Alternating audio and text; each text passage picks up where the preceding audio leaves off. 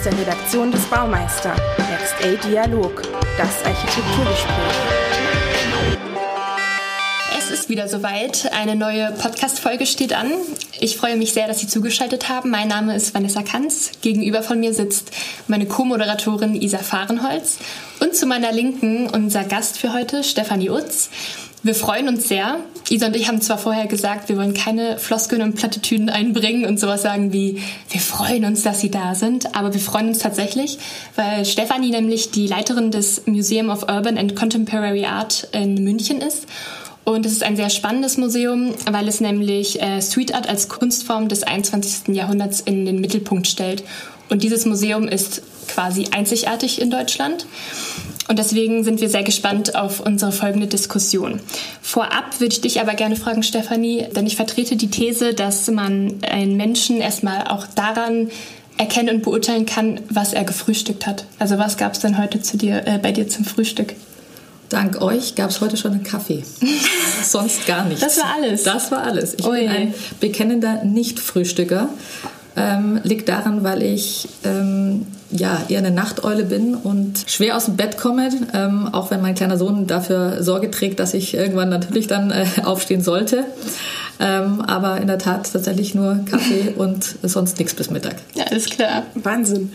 Du bist eigentlich studierte Betriebswirtin. Wie kommt man als Betriebswirtin zu Urban Art? Das ist eine sehr gute und berechtigte Frage.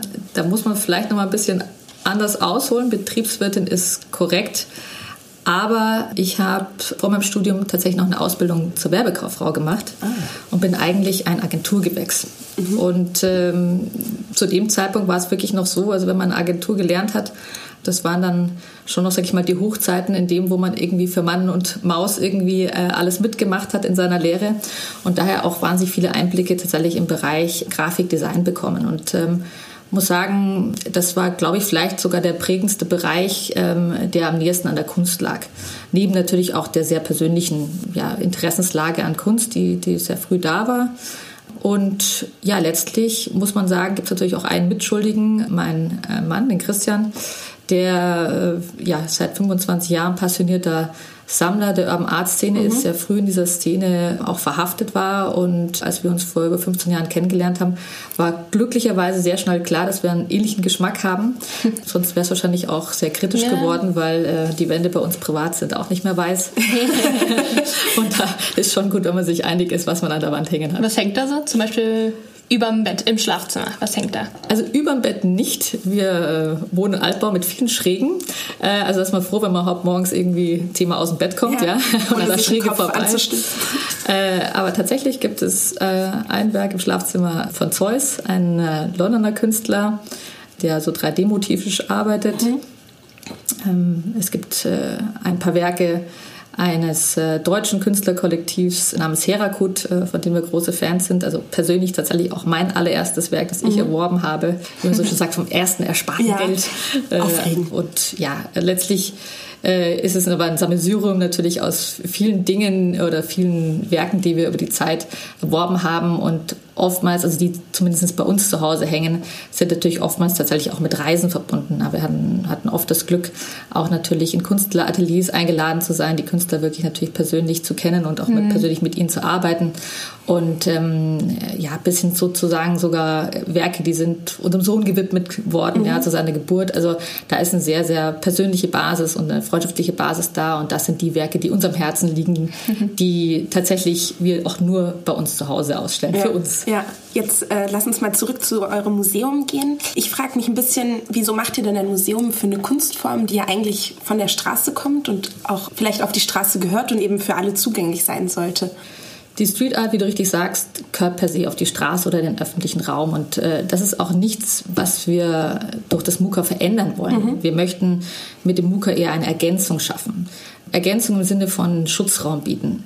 Ähm, denn ja, per se ist die Street Art vergänglich und wenn du viele Künstler dazu befragst, ist es auch, sag ich mal, Teil des Spiels, ja, äh, Teil ihrer, ihres Schaffensprozesses, damit zu kalkulieren, dass natürlich irgendwo auch das Werk vergänglich ist.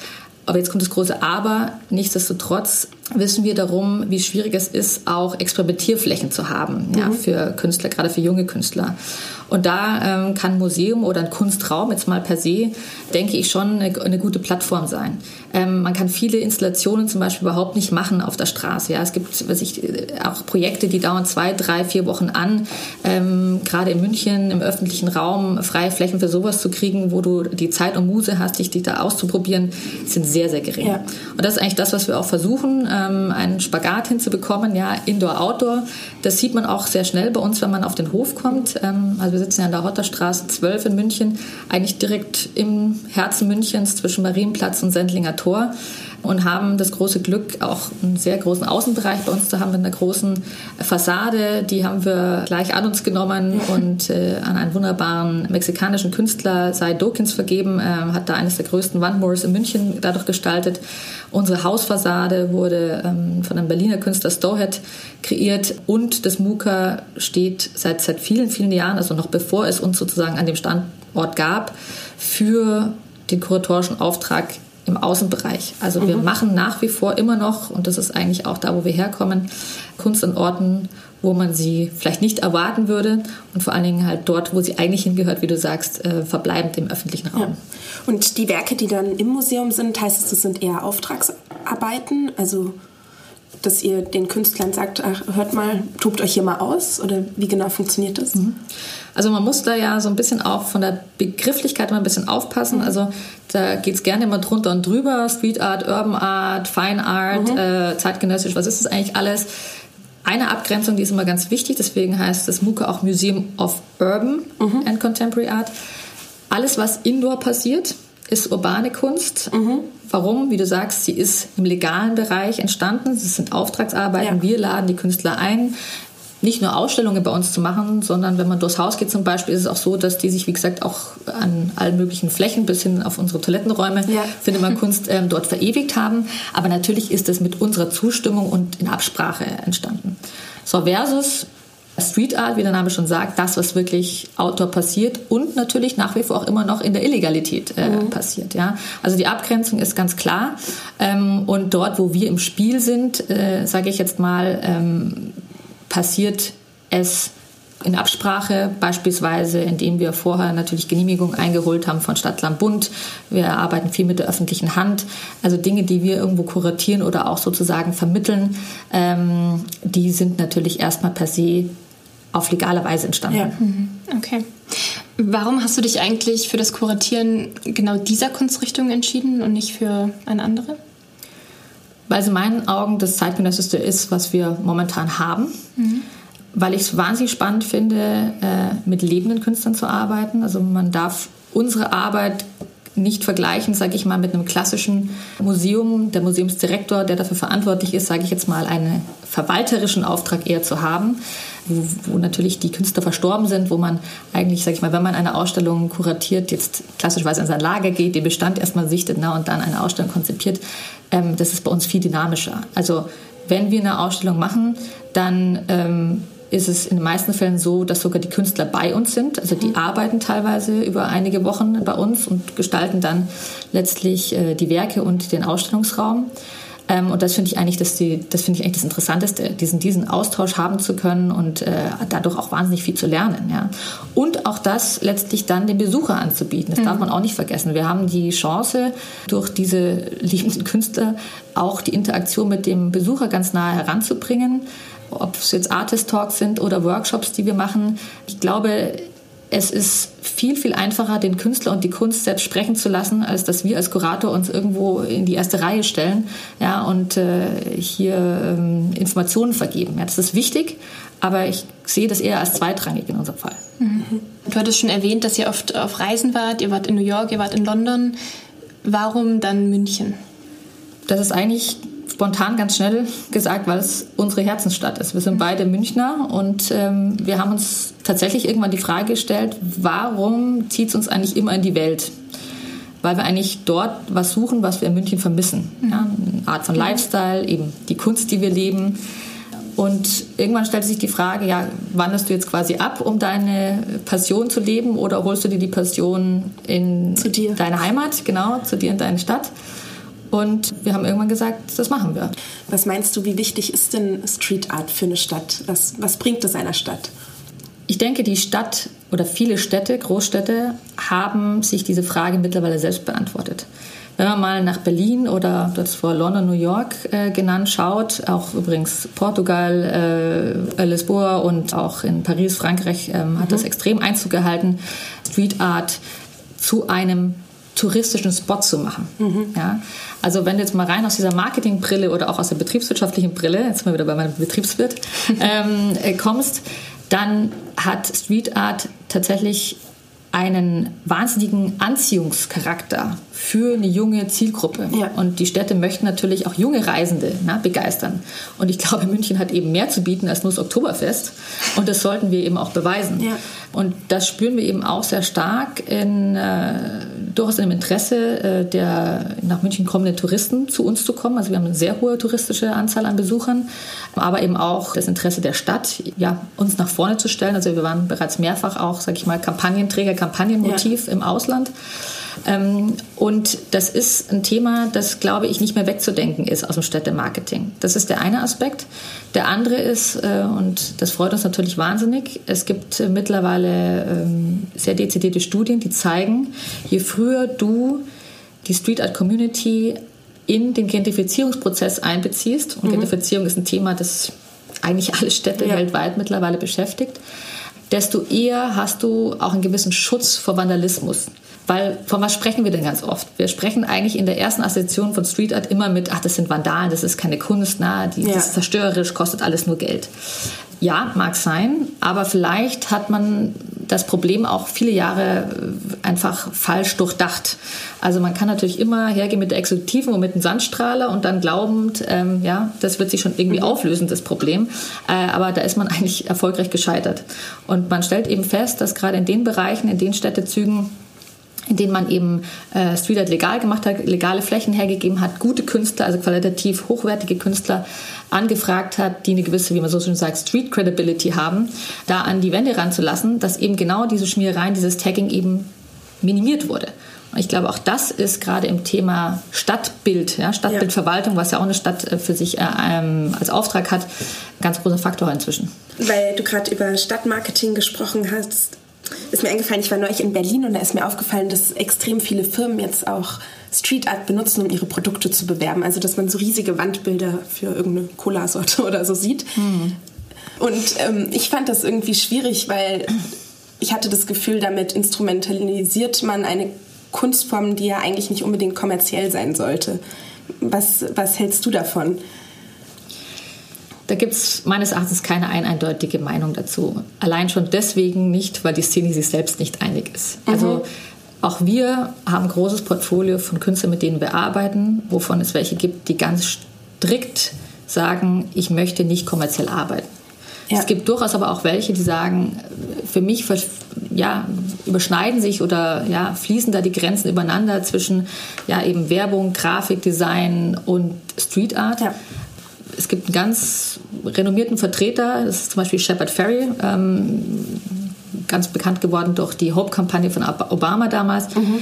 Letztlich kommt er eigentlich aus der Werbebranche, wenn man es genau nimmt. Ja? Er ist eigentlich erstmal zweitrangig Künstler, ja. wissen ganz viele nicht. Ja? Aber zum Beispiel, wenn man dem seine Art der Arbeit auch anschaut, ist es eigentlich Plakatierung ein Stück weit. Mhm. Ja, jetzt ist trotzdem die Frage, ist das jetzt Kunst oder wo grenzt sich Kunst ab oder wo fängt sie an?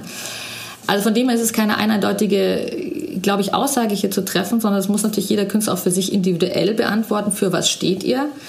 Wo ich dir aber schon recht gebe, ist, ähm, und daran störe ich mich, aber das ist eine ganz persönlich gefärbte Meinung, daran störe ich mich sehr wohl auch, ist, dass man die Szene jetzt, die ja auch oftmals sehr verwoben ist mit der Musikszene, mit der Skater-Szene ja. und einen gewissen Lifestyle ausdrückt, man jetzt ein Stück weit instrumentalisiert, eben um das Ganze sozusagen jedem Produkt in den Coolness-Faktor ja, zu geben. Genau. Ja, das mag bei manchen Produkten passen, aber mit Verlaub, wenn ich jetzt irgendwie damit meine Hundebettenmarke irgendwie aufwerten will, finde ich es dann schon irgendwann ein bisschen ab absurdum ja. geführt. Man nimmt sich halt dieses coole Image und versucht es mhm. auf die schönen Hundebetten genau. drauf zu packen. Und ich ja. glaube, da muss die Szene an sich ein bisschen aufpassen, nicht ein Abziehbild von irgendwas zu werden.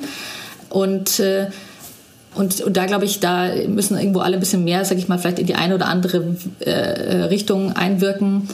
Ähm, Wobei man natürlich sagen muss, dass so jemand wie Banksy, der wird ja wahnsinnig kommerzialisiert. Also in jedem Touristenladen ist das Mädchen mit dem Herzluftballon zu sehen, oder? Ja, wobei, wenn du ihn jetzt dazu befragen könntest, dann äh, kann ich dir mit Sicherheit sagen, ist es nicht in seinem Sinne. Mhm. Ja?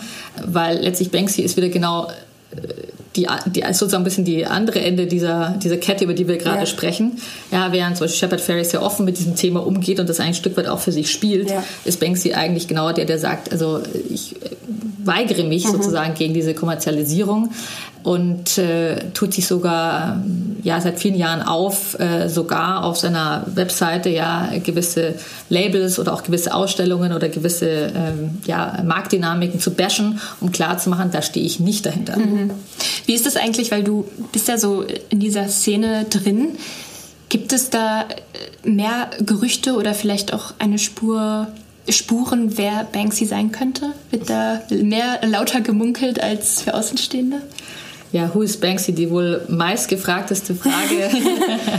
du weißt Planeten. ähm, weißt du es? Nein, doch.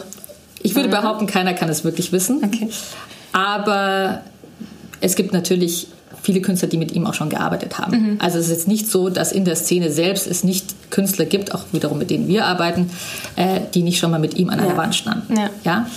Ich glaube, das Hauptphänomen an Banksy ist letztlich eigentlich das, dass er mittlerweile der Einzige ist, der es geschafft hat, seine wirkliche Identität zu verschleiern.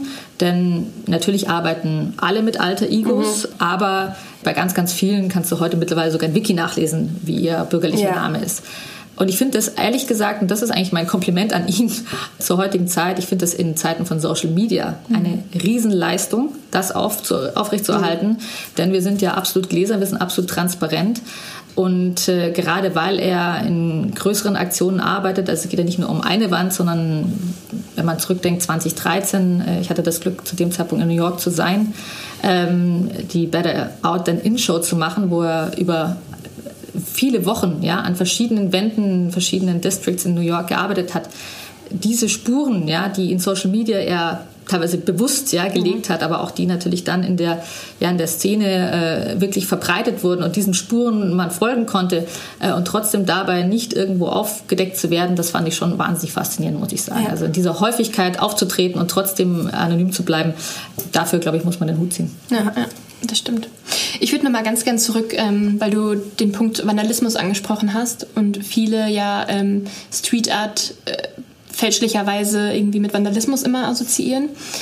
Würdest du dann denken oder würdest du sagen, es, es würde dem der ganzen Sache gut tun und der Diskussion, wenn man viel mehr solcher Areale festlegt, wo Street Art legal ähm, vonstatten gehen kann? Oder ist es nicht, entspricht beziehungsweise widerspricht es nicht dem Wesen von Street Art, wenn man das so festlegt? Weil eigentlich will ein Künstler ja, wenn er ähm, eine Wand taggt, ja irgendwie auch den Überraschungsmoment hervorrufen. Und gerade deswegen macht er ja auf diese Botschaft, wenn er eine Botschaft vermittelt, so besonders aufmerksam. Die Frage schließt sich mir da an, ist die Botschaft weniger wert, nur weil sie legal gesprüht wurde? Ja. Mhm. Also ich denke grundsätzlich natürlich gibt es Situationen, wo ich sag mal der guten Szene, ja, also im Sinne gut von qualitativ mhm. hochwertiger Kunst, ja. ähm, kein Gefallen getan wird, wenn wirklich sinnfrei in der Gegend rumgeschmiert wird. Und man muss auch mal da einen Schritt nochmal zurückgehen.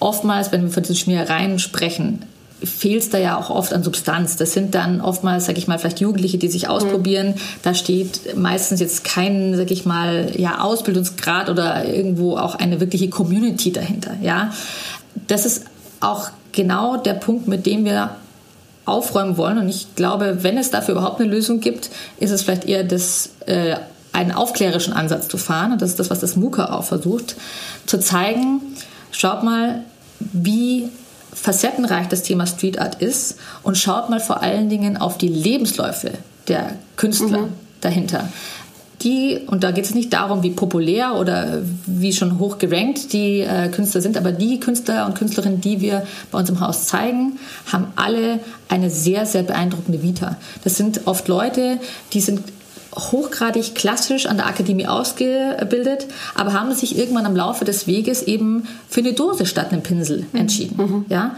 Macht das den Künstler, die Künstlerin per se zum schlechteren Künstler, weil er die Dose wählt oder ein anderes Medium vielleicht wählt? Nein, tut's nicht.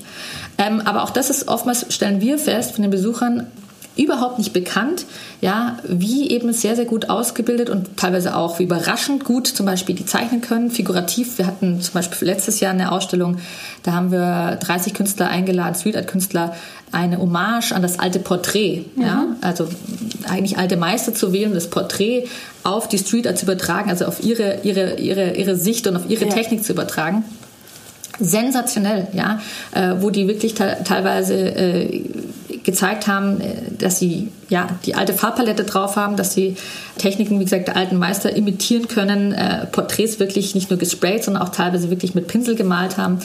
Und ich glaube, das sind Ausstellungen und Informationen, die dazu beitragen, hoffentlich zu verstehen, welche Klasse dahinter steht. Mhm. Und dass das eben mit dem, was wir, über was wir uns vielleicht an einer S-Bahn, ja, über eine S-Bahn ärgern oder über irgendwelche Wände im Innenstadtraum ärgern, damit nichts zu tun hat.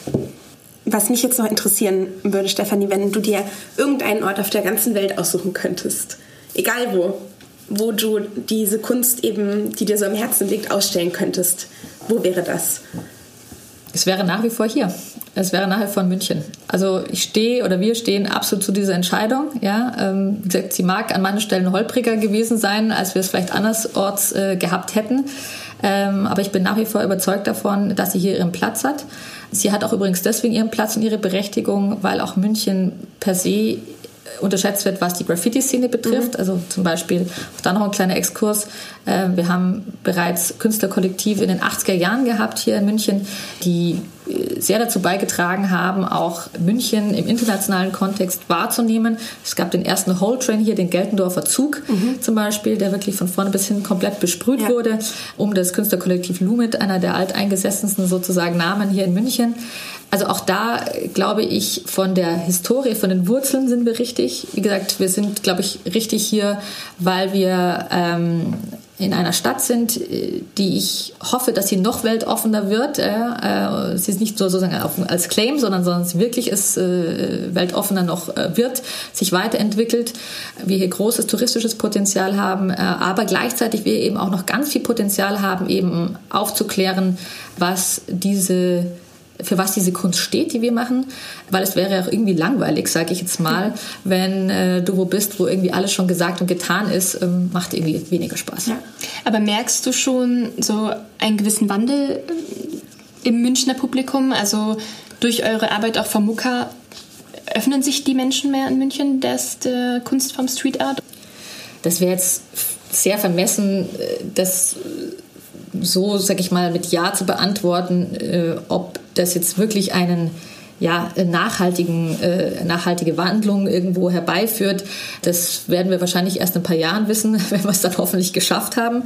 Was ich allerdings sagen kann, ist, wir kriegen wirklich wahnsinnig gutes Feedback. Und die Leute kommen zu uns, sind natürlich im ersten Moment erstmal überrascht, ja, sowas in München zu finden. Mhm. Ja, viele sagen, oh, das ist ja eben wie New York oder wie in Berlin, das würde ja. man hier gar nicht erwarten. Ja, das heißt, wir äh, fangen die mit einem gewissen Überraschungsmomentum und tragen eben dazu bei, sehr viel zu vermitteln, was eben, glaube ich, auch teilweise ja, als Vorurteil in den Köpfen ist. Und wenn wir das schaffen, einfach durch einen Besuch aufzuweichen, dann finde ich, haben wir schon ganz schon viel erreicht. Ja? Oder wenn wir es eben schaffen, die Leute zu schärfen, vielleicht mal wieder weniger auf ihr Handy zu glotzen, anstatt eben vielleicht mal wieder die Augen ähm, für Kunst auf der Straße ja. im öffentlichen Raum zu öffnen. Auch mhm. da habe ich das Gefühl, habe ich schon was erreicht. Ja? ja? Also das große Ganze sozusagen, das wird wahrscheinlich erst in ein paar Jahren zu bemessen sein und das können auch nicht wir alleine leisten. Ja? Dazu gehört, wie wir vorher auch angesprochen haben, auch äh, die öffentliche Hand Hand, äh, die in vielen Dingen auch äh, ja das ganze organisatorische, äh, rechtliche und auch vor allem bürokratische etwas vereinfacht. Aber in den Mini-Steps hoffe ich, dass wir, dass wir unseren Beitrag leisten. Ja. ja.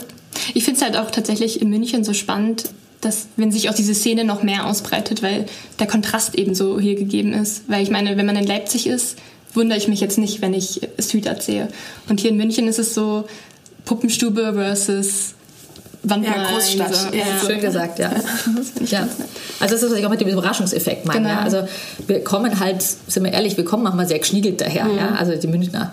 Und ähm, ich glaube, das ist einfach etwas, äh, ja, was, was die Leute dann eben gerade, weil es so so schicki ist, äh, nicht vermuten könnten, dass wir eben auch nicht nur schicki, sondern wie man so schön sagt, edgy sein können. Ja. Ja, super. Vielen Dank, Stefanie. Ich glaube, wir haben viel gelernt. Ja. Ich habe auch endlich verstanden, was der Unterschied zwischen Urban Art und Street Art ist. Schon alleine deswegen.